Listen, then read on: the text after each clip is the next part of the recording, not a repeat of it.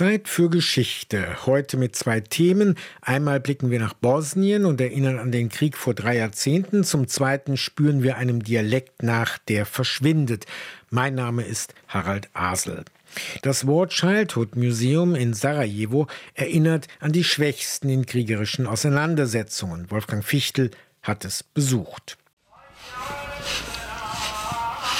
Sarajevo, eine unscheinbare Sackgasse zwischen der Vatikanbotschaft für Bosnien und Herzegowina und einer der vielen Moscheen. Hier steht das kleine Museum, das von Kindern im Krieg erzählt. Wer die Ausstellung gesehen hat, verlässt das Haus meistens sehr still. It's of course uh, very touching. Es ist natürlich sehr berührend. Wenn die Menschen rausgehen, wollen dich viele gar nicht mehr anschauen. Die Augen voller Tränen, irgendwie beschämt. Eyes full of uh, tears and they just feel kind of ashamed. Ayla Faslic arbeitet seit zwei Jahren hier im Museum. Sie ist 27 Jahre alt, geboren ein Jahr nach dem Krieg in Bosnien, an den die Ausstellungsstücke hier erinnern. Nicht viele wissen, was sie hier erwartet, sagt Ayla. Wenn Familien mit Kindern kommen, aus Deutschland, aus Italien, aus der Türkei, dann wollten sie Waffen sehen, Panzer, Patronen. Stattdessen eine Kinderjeans. Etwas ausgefranst, aber ordentlich auf einem Bügel. Ein Datum 1992 und ein Name. Kinderschrift mit Kugelschreiber Irfan Rasanica. Daneben ein Text, Erinnerungen von Jasmin Rasanica. Irfan, er war mein kleiner Bruder und bester Freund. Und er konnte sehr gut singen. Er wollte unbedingt den ersten Preis gewinnen bei Diecapiewaj Hitove. Kids singen Hits. Das Datum der Preisverleihung hat er sich extra auf seine Kinderjeans geschrieben. Am Abend davor spielten wir vor unserem Haus, als eine Granate einschlug. Ich höre nur noch den Schrei meiner Mutter. Als sie bekannt gaben, dass ihr Fan bei Kids Singen Hits gewonnen hat, haben wir ihn gerade beerdigt. Irfan. Heute wäre er fünf Jahre älter als Jasminko Halilovic, 35, aufgewachsen in Sarajevo, am Ende des Krieges selbst noch ein Kind.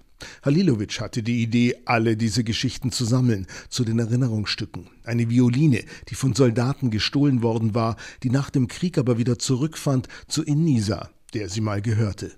Ein Kinderschlafanzug, schützende Hülle für den kleinen Alleen auf der Flucht mit dem Bus in die sichere Schweiz. Und das Einzige, was ihm geblieben war aus der Zeit vor dem Krieg. Eigentlich wollte Halilovic keine Lebensaufgabe aus seiner Museumsidee machen. Bosnien, seit fast 30 Jahren, ist dieser Krieg Geschichte.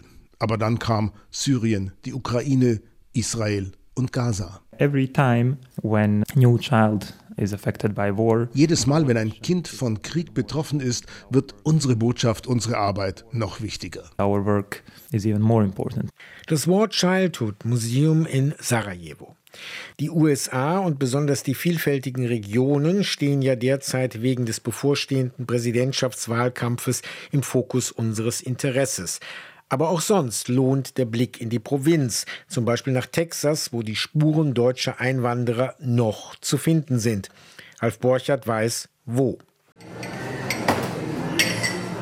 Alex Sheffields steht hinter dem Tresen im Gasthaus Scholz in Austin, Texas. Wenn er aufzählt, welches Bier er ausschenkt, kann man sich als Deutscher wie zu Hause fühlen. So I have Bitburger, uh, Weinstefan, Hacker Shore, Polliner, Francis Connor, just to name a few. Alex spricht selbst kein Deutsch, außer Prost! Das kennt hier jeder. Yeah, so it's the oldest business in Texas, but it's the oldest beer garden in America. Es ist der älteste Betrieb in Texas und der älteste Biergarten in Amerika, erzählt er. Gegründet 1866 vom deutschen Einwanderer August Scholz. Seitdem ununterbrochen in Betrieb, einschließlich Sängerhalle und Kegelbahn. Das deutsche Erbe, der deutsche Einfluss ist immer noch sehr stark in dieser Gegend. Um Austin Berlin herum liegt das Hill Country, das texanische Hügelland. Kleinstädte wie Fredericksburg, Friedrichsburg oder New Braunfels, Neubraunfels sind während der ersten Welle deutscher Einwanderung nach Texas Mitte des 19. Jahrhunderts entstanden. Calvin Heinrich Friedrich, 82. Calvin Heinrich Friedrich züchtet schwarze Angusrinder auf seiner Ranch bei Hamilton, zwei Stunden von Austin entfernt. Seine Großeltern sind 1872 aus Frankenheim in Thüringen eingewandert. Mein Großvater und Großmutter haben immer Deutsch gesprochen, meine Mutter und Vater haben Deutsch gesprochen. Wo ich die Schule angefangen habe, da konnte ich kein Englisch sprechen. Country Schule, da darf man nicht äh, Deutsch sprechen. Konnte ich nichts sagen, you know? ich konnte kein Englisch sprechen. Es hat mich lange Zeit genommen, Englisch zu lernen. Der 82-Jährige gehört zu den letzten Texanern, die außer Englisch Texasdeutsch sprechen ein eigener von Sprachwissenschaftlern erforschter Dialekt. Allerdings von den Schulfreunden, die wie er mit Deutsch aufgewachsen sind, lebt nur noch ein einziger. Früher haben sie alle regelmäßig telefoniert oder wie es Texasdeutsch heißt. Wir haben nie getelefoniert, wir haben gephont. Know. Das war ein Dialekt, wie ich ihn noch nie gehört habe. Der Sprachwissenschaftler Hans Boas ist vor gut 20 Jahren auf die Reste des Texasdeutschen gestoßen, auf einer Autofahrt von Kalifornien nach Texas. Beim Mittagessen in Fredericksburg hörte er sechs Männern am Nebentisch zu. Es hat sich angehört wie eine Mischung aus einem oberhessischen Dialekt mit einem Einsprengsel vom Thüringischen, waren ein paar norddeutsche Aspekte dabei. Man hat auch irgendwas aus dem Rheinland gehört und ich hatte sowas noch nie gehört. Dann bin ich hingegangen und habe gefragt, wo kommt ihr her? Und die gucken mich mit solchen großen Augen an und haben gesagt, was meinst du, wo wir herkommen? Wir wohnen hier. Hans Boas begann, ein Archiv für Texasdeutsch aufzubauen obwohl er an der Universität von Austin eigentlich einen ganz anderen Lehrauftrag hatte.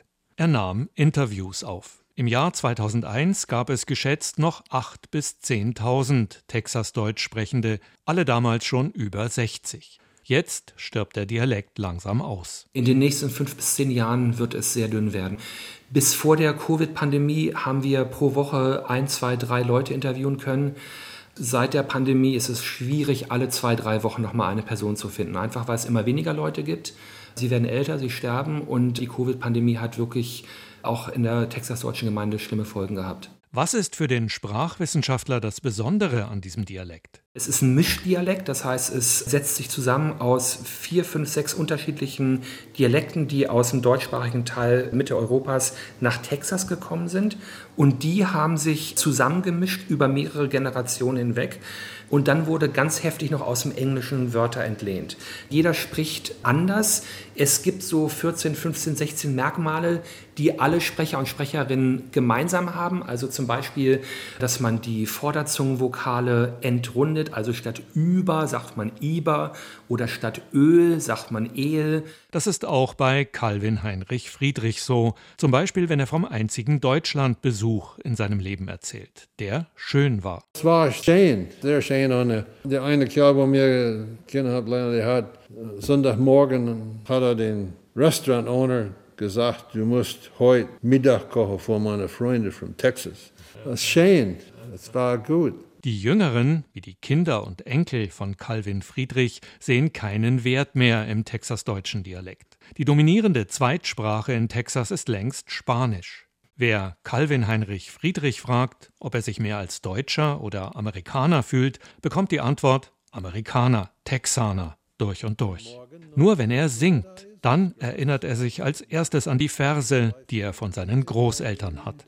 Und wenn wir auch sterben und werden begraben, ein vernünftiger Grabstein wollen wir beiden auch haben, mit die Einschrift darauf, es ist ja gescheut, hier ruhen zwei vernünftige Leute. Und damit sind wir schon wieder am Ende von Vergangenheit aus der Nähe betrachtet. Danke fürs Zu- und Weiterhören, sagt Harald Asel. RBB 24 Inforadio vom Rundfunk Berlin-Brandenburg.